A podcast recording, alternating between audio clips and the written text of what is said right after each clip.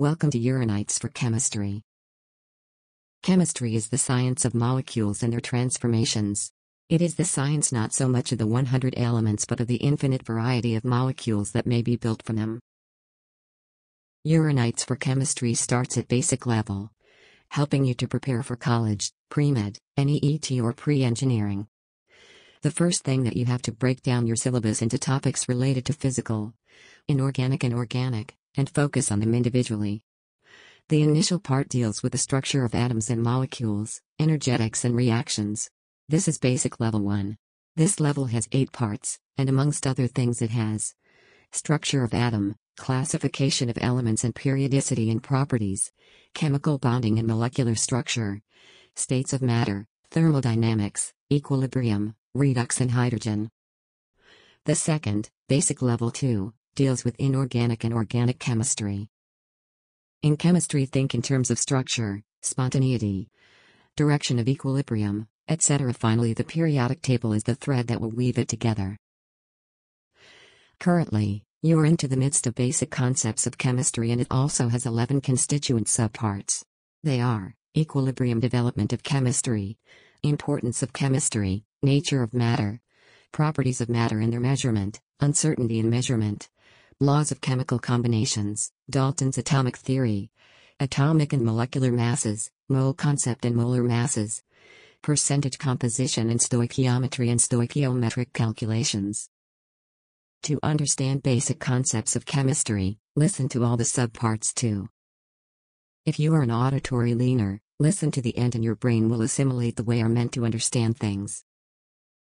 Please do not forget to like, subscribe, bell, comment and message. We eagerly wait for them.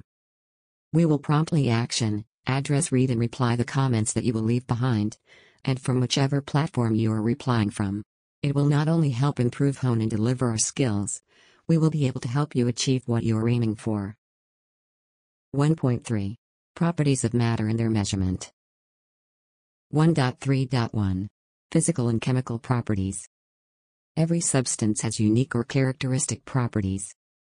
These properties can be classified into two categories physical properties, such as color, odor, melting point, boiling point, density, etc., and chemical properties, like composition, combustibility, reactivity with acids and bases, etc. Physical properties can be measured or observed without changing the identity or the composition of the substance.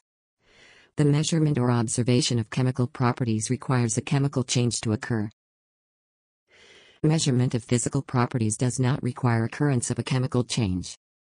The examples of chemical properties are characteristic reactions of different substances.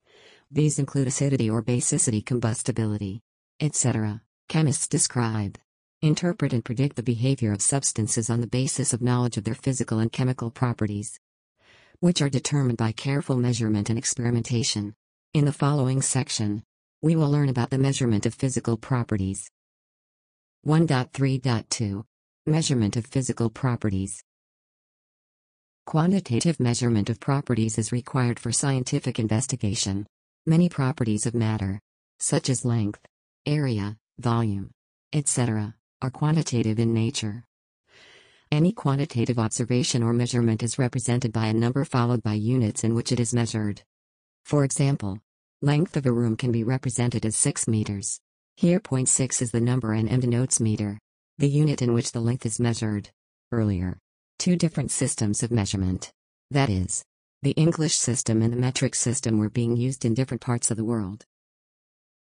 The metric system, which originated in France in late 18th century, was more convenient as it was based on the decimal system. Later, need of a common standard system was felt by the scientific community. Such a system was established in 1960 and is discussed in detail below. 1.3. The International System of Units, SI. The International System of Units that is, System International d'Unit, SI, was established by the 11th General Conference on Weights and Measures. The CGPM is an intergovernmental treaty organization created by a diplomatic treaty known as Meter Convention, which was signed in Paris in 1875. The SI system has seven base units and they are listed in Table 1.1. These units pertain to the seven fundamental scientific quantities. The other physical quantities, such as speed, volume, density, etc., can be derived from these quantities. The definitions of the SI base units are given in Table 1.2. The SI system allows the use of prefixes to indicate the multiples or submultiples of a unit. These prefixes are listed in Table 1.3. 1.3.4 Mass and weight. Mass of a substance is the amount of matter present in it, while weight is the force exerted by gravity on an object. The mass of a substance is constant, whereas its weight may vary from one place to another due to change in gravity. You should be careful in using these terms. The mass of a substance can be determined accurately in the laboratory by using an analytical balance. The SI unit of mass is given in Table 1.1 is kilogram. However, its fraction named as gram, 1 kilogram equals 1000 grams, is used in laboratories due to the smaller amounts of chemicals used in chemical reactions. 1.3.5 Volume Volume is the amount of space occupied by a substance. It has the units of length 3.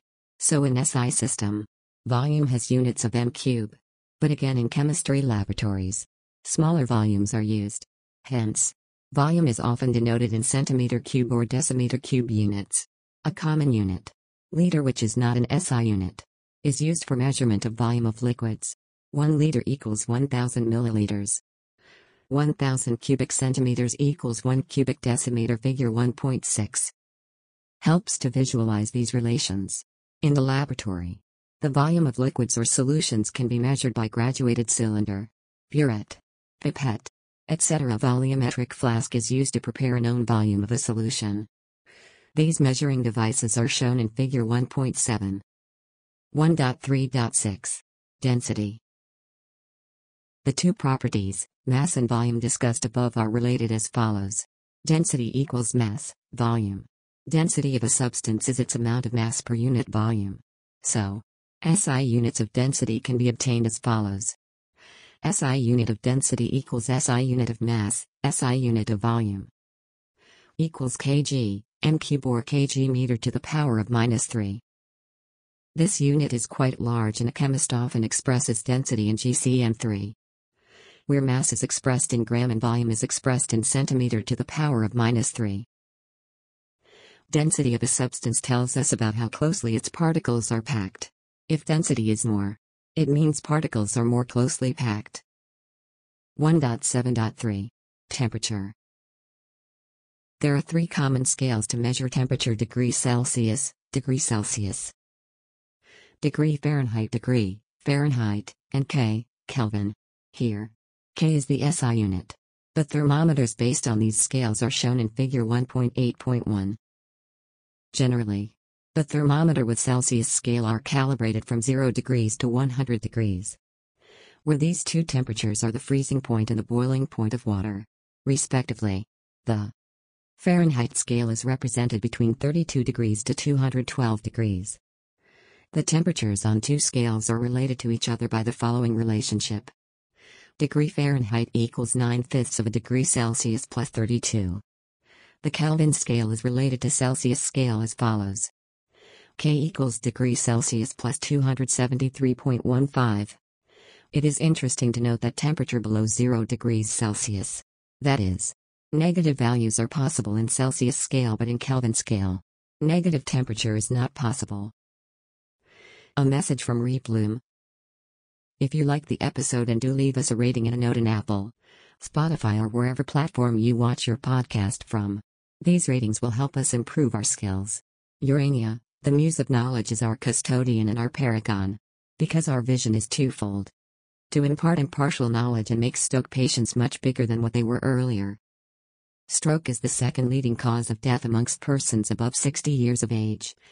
The fifth leading cause of death amongst 15 59 year old population and a leading cause of disability worldwide. 17 million people worldwide suffer a stroke each year, of which 6.2 million will die and 5 million will remain permanently disabled.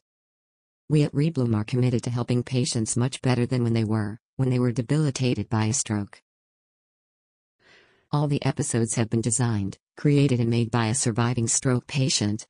Albeit with the help of neural network language and artificial intelligence. If you like the episode and would want to help make such more of them, do think about navigating our Patreon website www.patreon.com slash We thank you for your unwavering support.